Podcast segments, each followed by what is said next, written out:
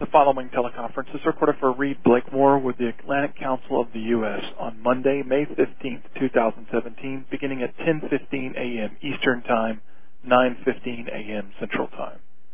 Excuse me, everyone. We will now begin the call. Please be aware that each of your lines is now in a listen-only mode. At the conclusion of our panelists' opening remarks, we will open the floor for questions. At that time, instructions will be provided on how to ask a question. I would now like to turn the call over to Mr. Bilal Saab, who will introduce the call and begin our discussion. Mr. Saab, you may begin. Good morning, everybody, and welcome to the Atlantic Council. Uh, my name is Bilal Saab. I'm a senior fellow and director of the Middle East Peace and Security Initiative here at the Atlantic Council. Let me start off by thanking everybody for joining us uh, for this conversation with uh, Dr. Mike Vickers, former Undersecretary of Defense for Intelligence uh, Dr. Vickers' federal service has spanned nearly four decades and a long-time CIA officer. Dr. Dov Zakheim, Senior Fellow at CNA Corporation and also a Senior Advisor at CSIS. Also a distinguished career at the Department of Defense. And Ambassador Susan Ziadeh, former Deputy Secretary of State for Arabian Peninsula Affairs. Also a distinguished career at the State Department. Let me also extend a warm welcome to all of our members and press on the line. A couple of words about the visit this morning of uh, Sheikh Mohammed bin Zayed Al Nahyan's uh, meeting with uh, President Trump at the White House. Um, Sheikh Mohammed bin Zayed, also known as MBZ, is Crown Prince of Abu Dhabi and Deputy Supreme Commander of the UAE Armed Forces. And uh, his influence over political security and defense affairs in the UAE really cannot be uh, overstated. He arrived to Washington to meet with uh, President Trump as well as with leadership at the State Department and the Department of Defense at a time when the President, I'd say, is still developing his overall strategy for the Middle East. The UAE is likely to see a successful meeting with the President and key officials. Also expected that the meeting will cover counter-ISIS operations, the ongoing conflict in Yemen, and ways to push back against Iran's regional influence. Issues of regional security are central to the work that we're doing here at the Middle East Peace and Security Initiative, where we're spearheading major projects in Gulf security and U.S. strategy in the region after the Iran nuclear deal. In my capacity as chairman of the Gulf Policy Working Group, which is a platform for debate on U.S. Arab Gulf affairs, I've overseen conversations addressing these and other pressing Gulf security issues. The Scowcroft Center has also highlighted the most pressing issues currently facing the U.S. GCC relationships, with its work around the Camp David and Riyadh summits, covering topics ranging from the regional conflicts to urgent energy and economic issues and major trends in the region. Last year's Beyond Riyadh campaign began as a discussion on U.S. Gulf priorities at the 2016 summit, including the issue of Gulf missile defense integration, and that conversation will continue with the new administration. I've said too much without taking up any more of our already limited time. Uh, I will turn over the program to our panelists for some opening remarks, after which I'll open up the room for discussion. Let me remind everybody that uh, today's session is on the record. And with that, uh, Dr. Mike Vickers, uh, 45 minutes, if you don't mind, as introductory remarks, and then we'll turn it over to the other speakers. Thank you. Uh, sure. Thank you. Let me make um, three uh, quick points. The first is uh, the Emiratis are a long-standing and very close uh, security partner of ours, both in defense and intelligence. Um, really, since the first war with Iraq, they've participated in almost every conflict we've had, and particularly uh, in Afghanistan, they fought side by side with us uh, for a decade, as well as uh, uh, doing a lot of human- humanitarian things. They're also a very close partner uh, in the intelligence realm and they've expanded their security services from a focus on uh, uh, domestic or internal affairs to becoming a pretty significant player externally and have really helped us disrupt plots against Al Qaeda and ISIL and other global jihadists. Um, second point I'd like to make is they really punch above their weight. They've got a very activist foreign policy, you know, motivated by threats of Iran, um, Al Qaeda and ISIL, and then uh, uh, what they view as uh, uh, too much um, or harmful effects of uh, uh, Islamist uh, policies. Uh, they're very active in the campaign against Yemen and then Libya, uh, Syria. They've been um, uh, very supportive, and Somalia as well, including more recently uh, a base agreement in Somaliland. The final point I'd like to make is, uh, besides the comments in the opening remarks on the agenda today, in terms of uh, closer cooperation with Iran and uh, against the global jihadists, and particularly in Yemen, um, the key item for them on their agenda is really um, ensuring U.S. engagement in all these uh, areas. Uh, a lot of the Gulf states have felt that the U.S. has uh, disengaged a bit from the region, and that's one of the things they want to shore up. I think the final point to make is that uh, uh, uh, the Crown Prince is very close to the Saudis, and particularly the new Saudi leadership. And as the president prepares for his um, visit um, to Riyadh, I'm sure um, the Crown Prince will have a lot of uh, uh, insights to offer there. Um, I'll conclude with that. Thanks very much, uh, Mike. Uh, and now I'd like to hear from um, from Ambassador uh, Ziadeh. Uh, your initial remarks, Susan. Good morning. Well, I must say that uh, Dr. Vickers, my good friend Mike, has covered the waterfront uh, pretty uh, pretty well. What I would say is uh, one thing that he uh, did mention in passing, but I think I'd put a little bit more focus on, is um, the Emirati concern about uh, counterterrorism and rise of Islamist elements in the region, not just ISIL, but definitely Al Qaeda and you see uh, that very clearly in their efforts in the Yemen campaign, not only as uh, working with the Yemeni uh, government there and forces on the ground to push back malign Iranian influence, as Dr. Vickers mentioned, but also uh, to be able to uh, make the uh, the space that had widened as a result of the Yemen conflict and had allowed Al Qaeda to be more of an actor to try to push back on that and try and contain Al Qaeda elements in Yemen.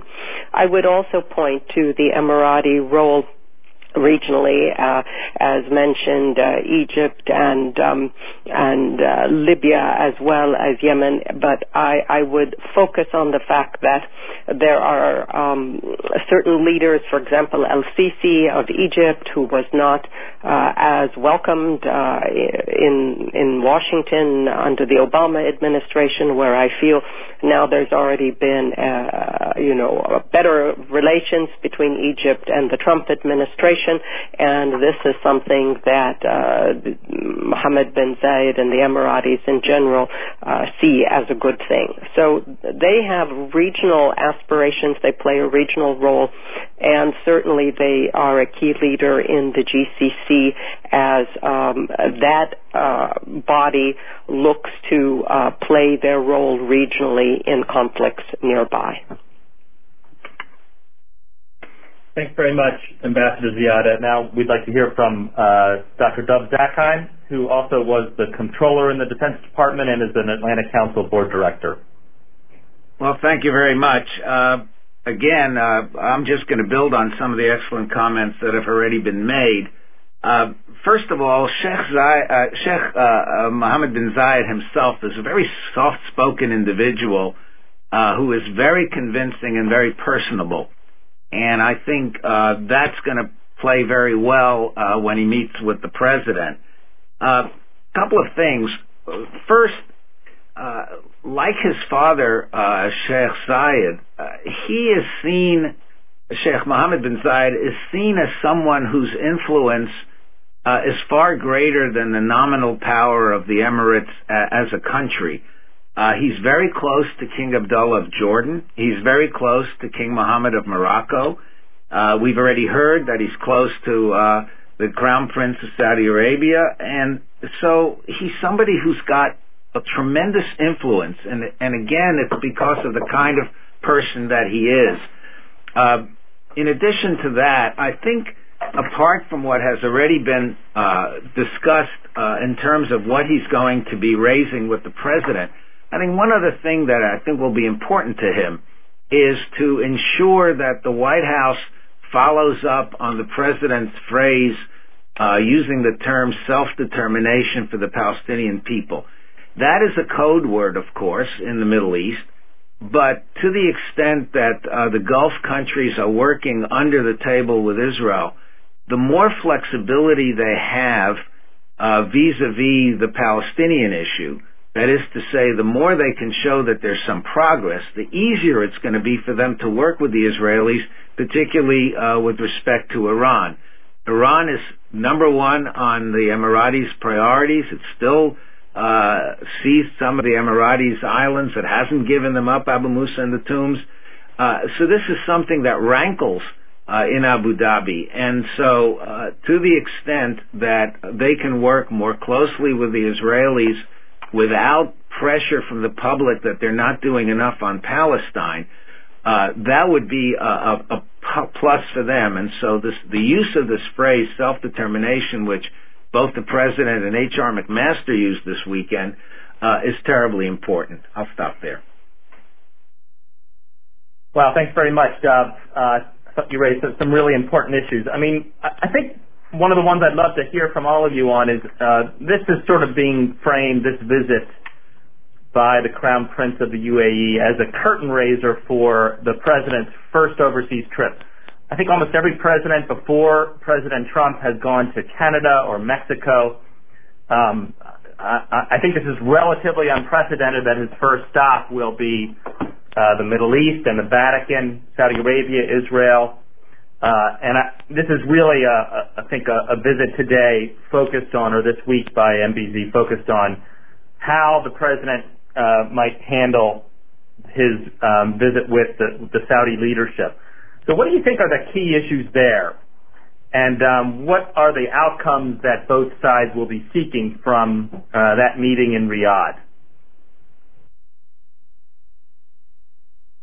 Well, I'll jump in. It's uh, Dov Zakheim here. I mean, clearly, the, the, the issues have been mentioned. Iran uh, and engagement uh, regarding Iran. Uh, you've got presidential elections coming up. You've got two conservative candidates. Um, the current president Rouhani may not win. Uh, it's not likely that he will. They've never had a reformer uh, succeeding himself. It, uh, reformers have always been succeeded by uh, arch conservatives. That's going to cause uh, a lot of concern in Riyadh and in the rest of the Gulf. So that's going to be a major issue. How the war in Yemen is going is going is definitely going to be a major issue. Uh, and uh, for the Saudis uh, as well as the Emiratis and the rest of the Gulf, what happens with the Palestinian issue? That is still terribly important, particularly when uh, the president is going to be meet, meeting with the custodian of the two holy mosques. And this is a major issue for them, and, and it can't be ignored. I might add one uh, additional thing that is not maybe as high on the list, but I think that uh, President Trump will also be looking at um, economic partnerships going down the line. The fact that uh, he is willing to move forward on uh, on uh, ballistic missile defense and arms uh, deals that had been held up by the previous administration.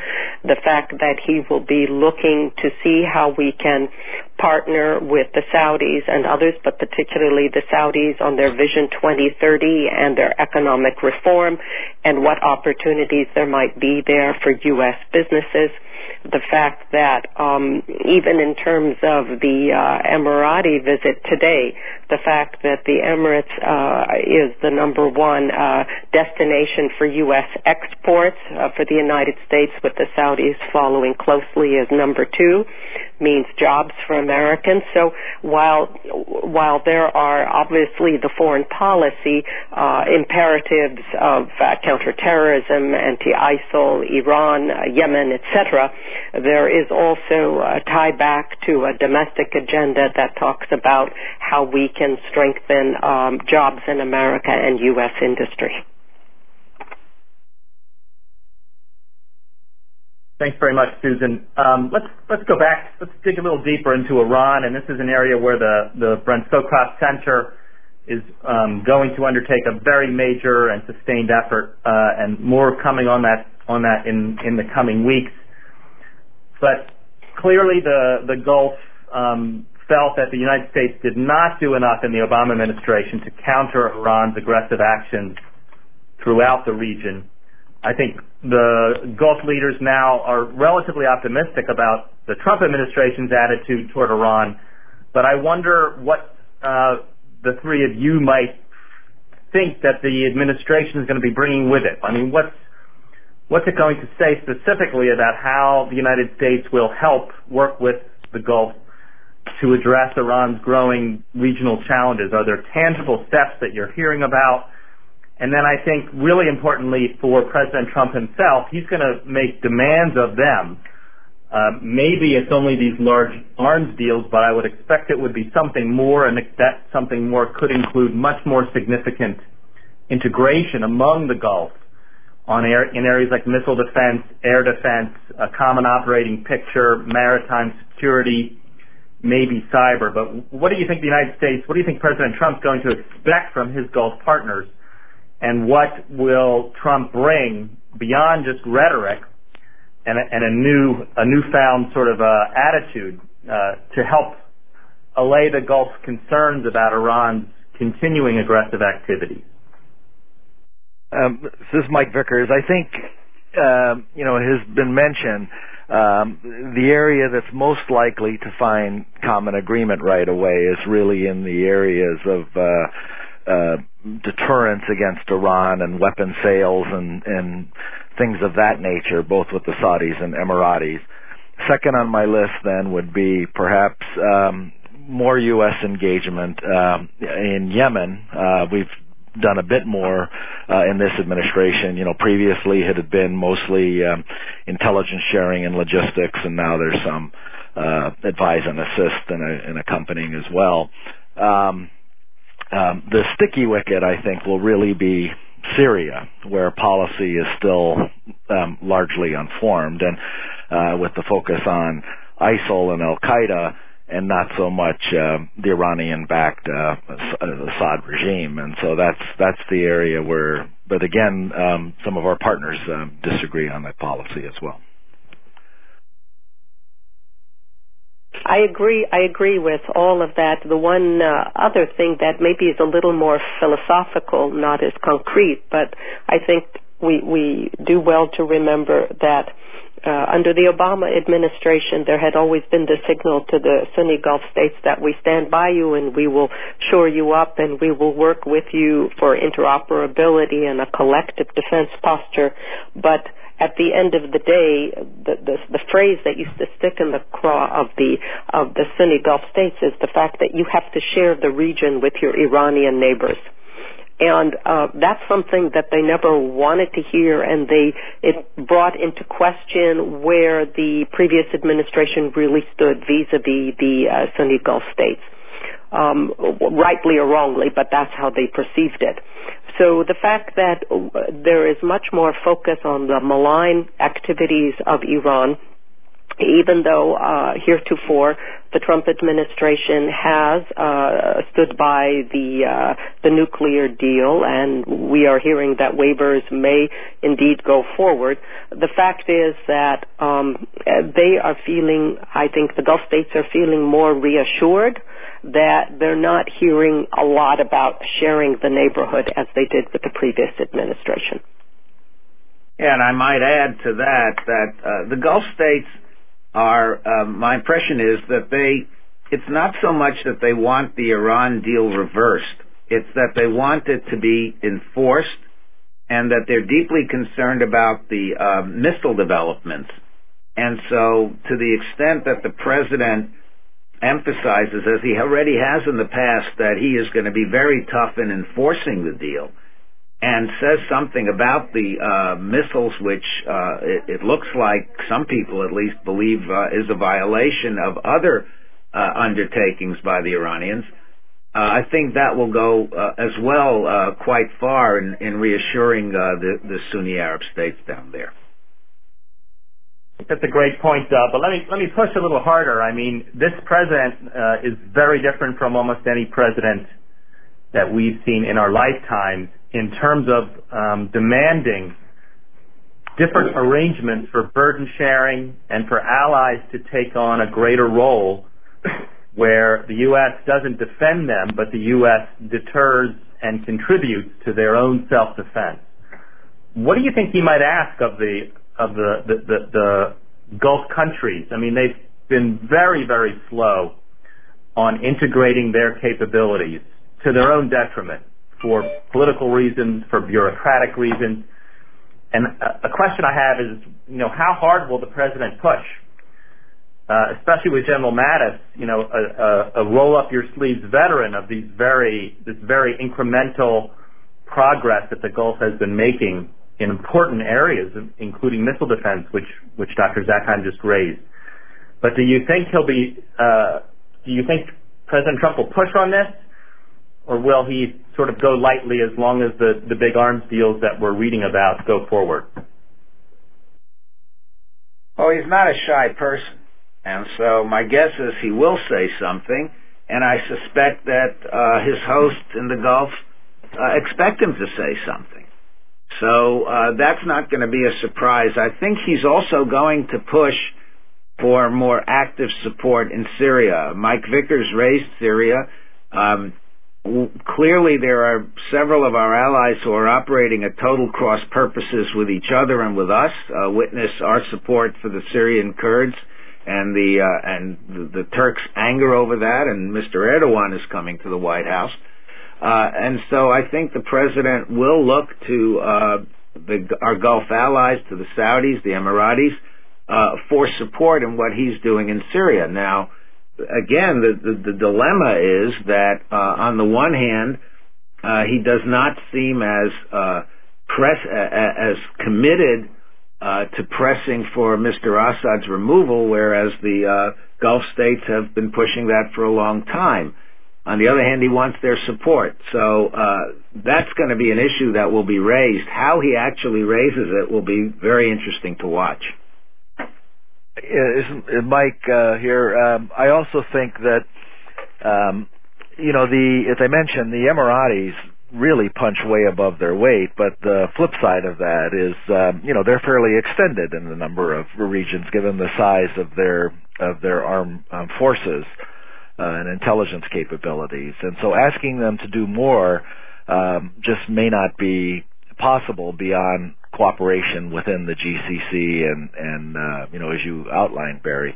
Um, so I think um, General Mattis and some of uh, H.R. McMaster and some of uh, the president's other advisors will be explaining um, that to him in preparation, um, you know, for his meetings. I think one other thing that uh, the president might hear from the Saudis on his trip, uh, which perhaps will, while he's focused on Yemen, I think he will start to understand for the Saudis that is sort of the number one strategic threat that they feel. This is their southern border. They're worried about uh, instability there. They're worried about the attacks that are coming across the border. So while the president has focused on Yemen uh, more uh, than in in the previous administration, at least at, in the last uh, area, a few days. The fact is that I think he will hear a much stronger message on their concern about Yemen than perhaps he had uh, heretofore anticipated. I think that's right, uh, Ambassador Ziadeh. Uh, and that's worth talking about a little bit more. But let me ask the um, operator to open the line for questions from other participants right now, please? At this time, we will be opening up for questions. Please press the star key followed by the one key on your touch-tone phone now. Questions will be taken in the order in which they are received. Please be sure to introduce yourself when asking a question. If at any time you'd like to remove yourself from the questioning queue, please press star two. Again, to ask a question, please dial star one now. First question will come from Zaid Benjamin with Radio Sawa. Please go ahead with your question. Yeah, thank you very much. Uh, my question is, um, what should the Islamists expect from the meeting between Mr. Uh, between Sheikh Mohammed bin Zayed and President Trump, and especially the, the Muslim Brotherhood, and also what do you expect um, on the relations between the UAE and Qatar on this issue during the the, the GCC summit with President Trump next week? Yeah. Well, we all know that uh, Sheikh Mohammed bin Zayed has been outspoken for years uh, literally years and years about the uh, threat that he perceives uh, and that the Emirati government perceives from uh, Islamic extremists. And um, he is no friend of the Muslim Brotherhood. Uh, you heard earlier about how his relations with Egypt have improved. President Sisi has pretty much pushed for everybody to consider the Brotherhood to be a terrorist group. Uh, and so um, I think his position on that one is very, very clear. Uh, uh, you've raised a very important point, which is the relationship with Qatar, which has a very different approach to the Brotherhood and to Islamists generally. Uh, there's been friction before. Um, they will, there will still be friction, uh, but my guess is that, like many other Gulf summits, they will do their best to uh, mute those frictions because that's just not how they tend to operate. I'd like to jump in and just add one point to that, uh, and I agree with everything that was said. Um, there is, will always be friction on the issue of, of the Islamists because the UAE and Qatar do look at this differently. But that said, there is a greater overriding um, uh, calculus here that the Emiratis and the Qataris do agree on. One, the threat from Iran, and two, the importance of having a very strong strategic relationship with the United States that's grounded in a real commitment from the U.S. Um, and so I think, at least in the short term, uh, those differences will be acknowledged, but will be set aside in the interest of greater overriding interests that are of uh, greater importance to the UAE and Qatar. Uh, let's go to the next question now, please. Thank you. The next question will come from Trudy Rubin with the Philadelphia Inquirer. Please go ahead with your question. Uh, thanks so much. Can you hear me? Yes, Trudy, go ahead. Okay, great. Thanks for doing this. Um, there has been some loose talk about an Arab force being put together, including Saudis, uh, to come in um, to Syria uh, uh, as an alternative to the Americans backing uh, the Syrian uh, democratic forces, i.e., the Syrian Kurds. Can anyone amongst you imagine that as a realistic possibility, especially given the Saudi performance not only in Yemen uh, but if we go back to the Gulf War, and in fact, I'm curious how you all feel about whether the United States is going to sink deeper into a hole in Yemen in a war that uh, cannot be quote won close quote the way it's being waged. Well, Trudy, let me let me jump in. Um, first of all, I recall uh, when I was undersecretary and responsible for trying to get troops in, into Iraq, uh, going to several of the of the Gulf states and seeing if they would help out. And what obviously I didn't succeed. Number one. Number two. To the extent that there was any willingness at all, there was a desire that the United Nations uh, call upon them to do something. Now, obviously, with the Russian veto and in the United Nations Security Council, the UN isn't going to call upon anybody to do anything. And so I don't think you're going to see very much. Uh, yes, there's been talk. I don't know if it's been loose. I think there's been some seriousness behind it, but in practice, I, I just don't see it happening. As for Yemen, uh, you've already heard. I mean, this is part of the Saudi nightmare, and uh, I think the Saudis will press us to do more um, we may well do more. I don't think we'll be talking about you know ground troops in, in Yemen or anything like that. But I think that uh, if we want to show the Saudis that we're very serious about their security concerns, we're going to have to do something more than we're already doing.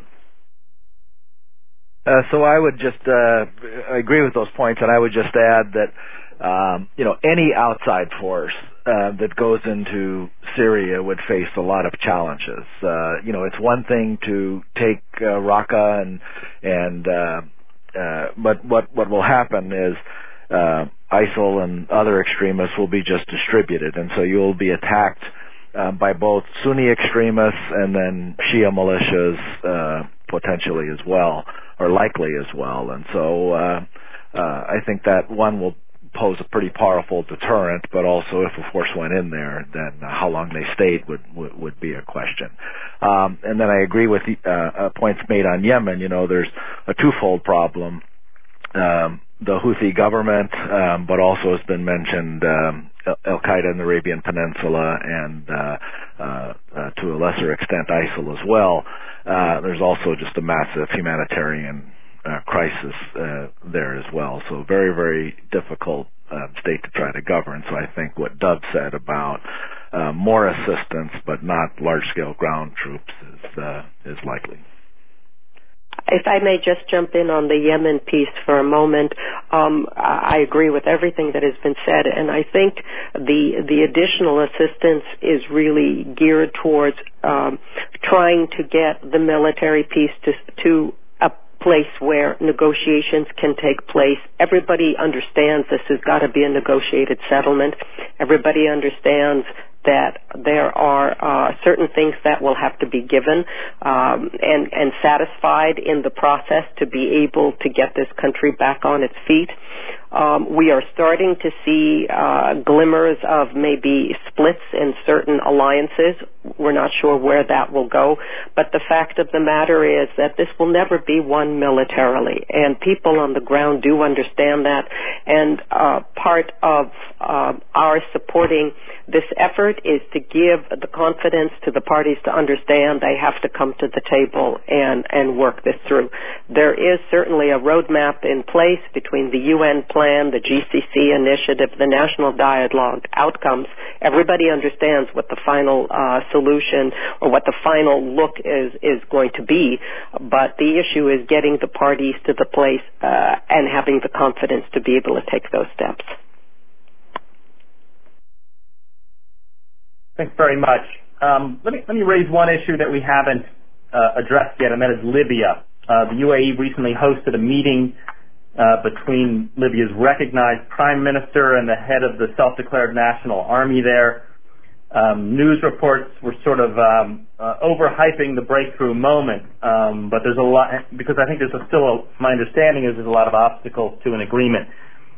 I mean, I know this might not be the top two or three issues, but I think it's uh, a potentially very important issue that could, could come back to bite us if we don't pay attention there. And I know there's some Russian activity there um, that might not be the way the U.S. wants to um, to take uh, the country or to influence the country. So what, what do you see as maybe um, how this issue will be broached? Um, can the UAE make a contribution to stability there?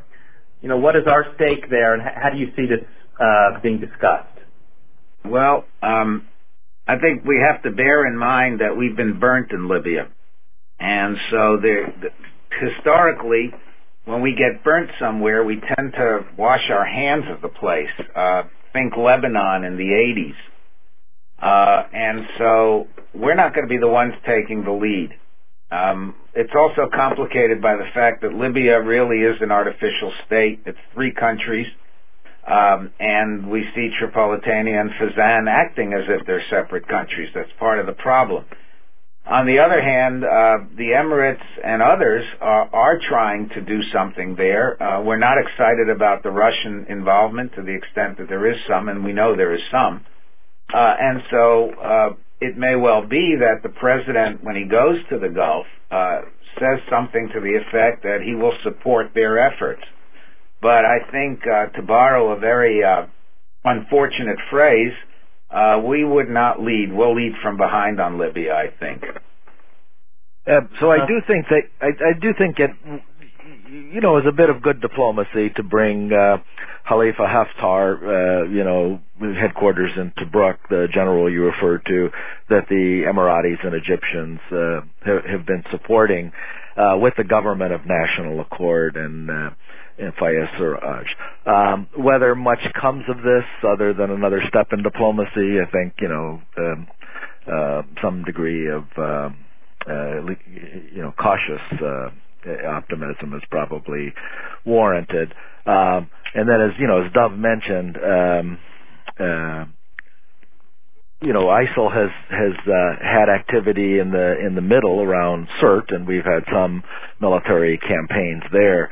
Um, it is very difficult to um, to govern all of uh, all of Libya, uh, you know, for the reasons Dov talked about. Uh, why don't we ask the operator to um, remind people of instructions for um, asking questions, and then we'll go to the next question.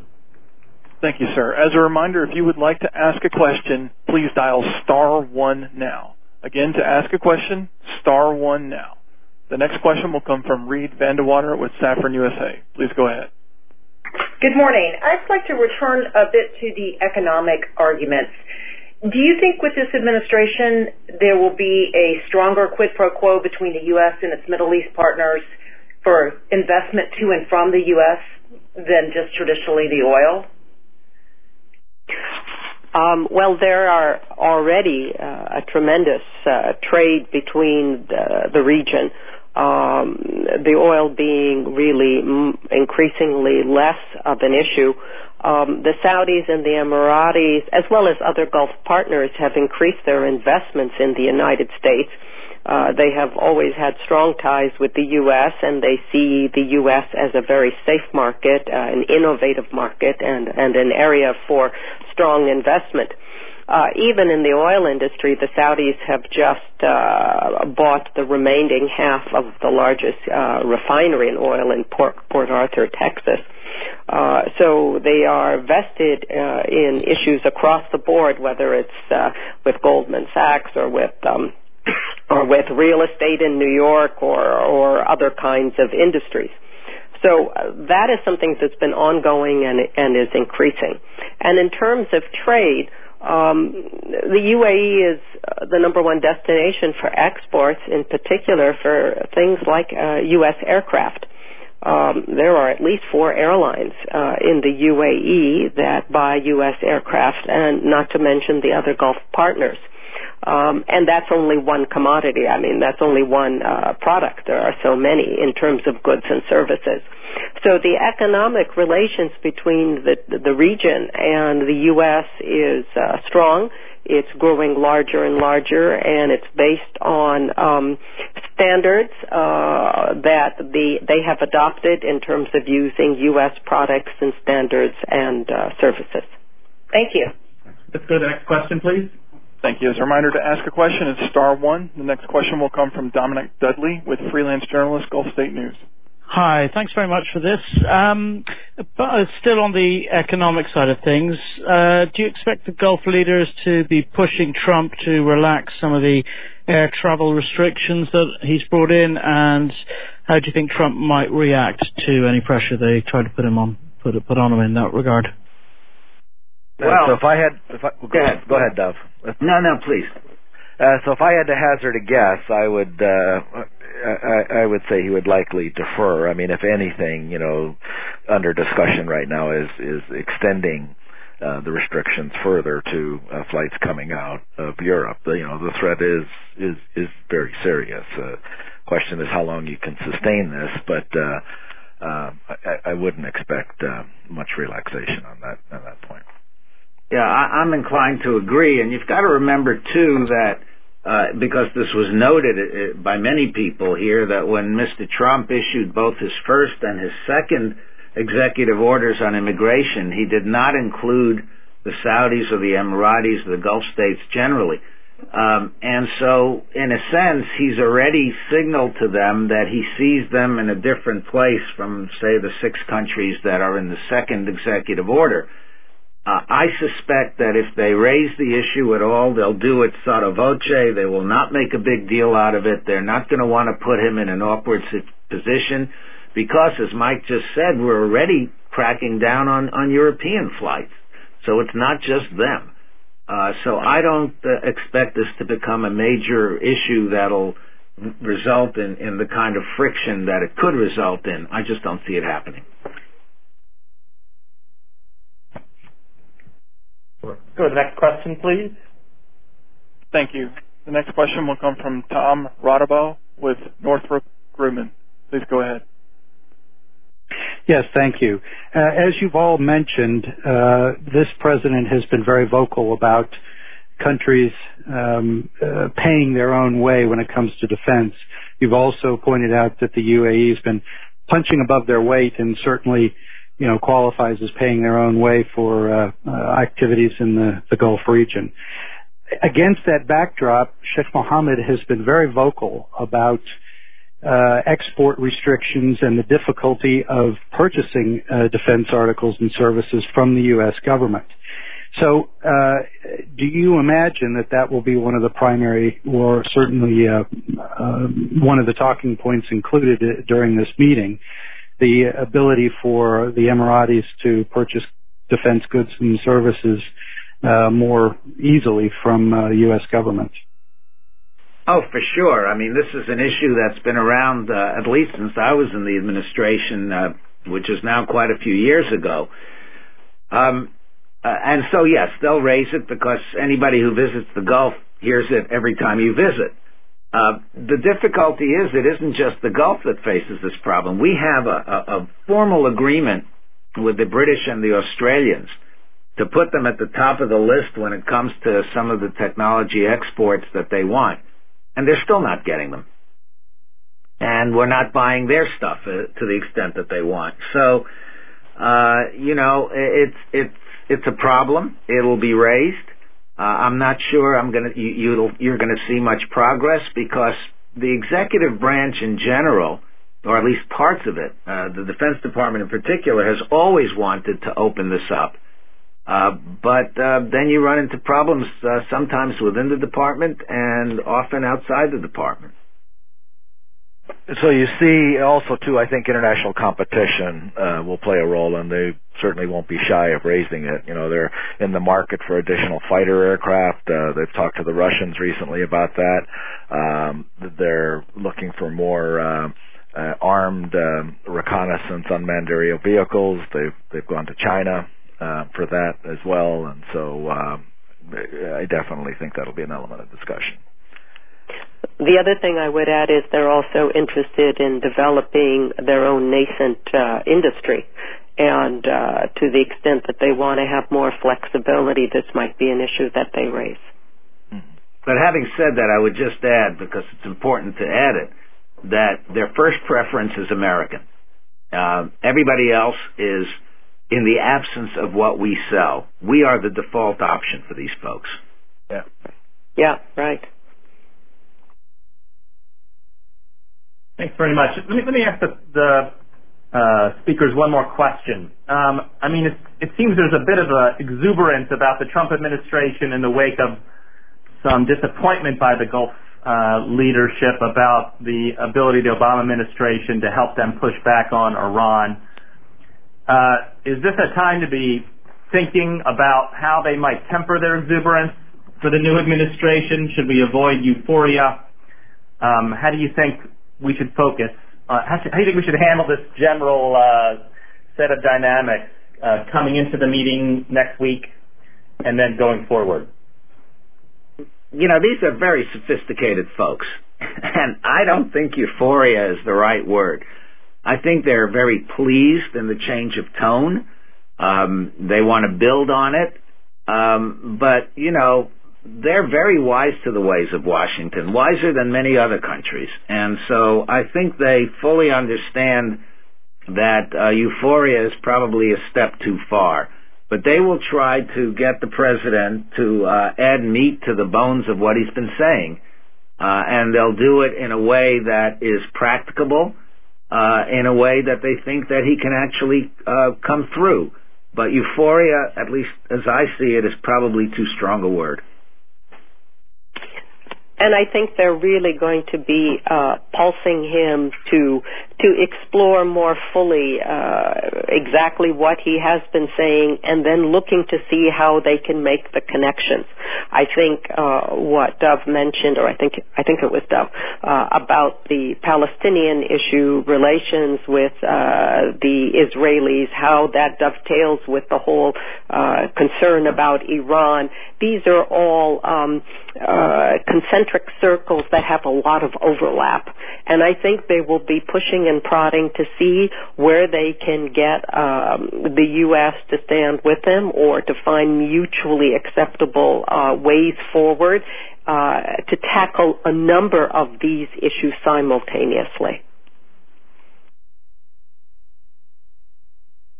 Well, thanks very much to all of our uh, excellent speakers Uh, Dr. Vickers, Ambassador Ziadeh, Dr. Zakheim. I think we'll conclude the call for now, but we'll look forward to hearing your thoughts as the, this visit develops and as the President takes his trip to the region later in the week. Thanks very much to all. Thank you, ladies and gentlemen. This concludes today's conference. You may now disconnect your lines and have a great rest of your day.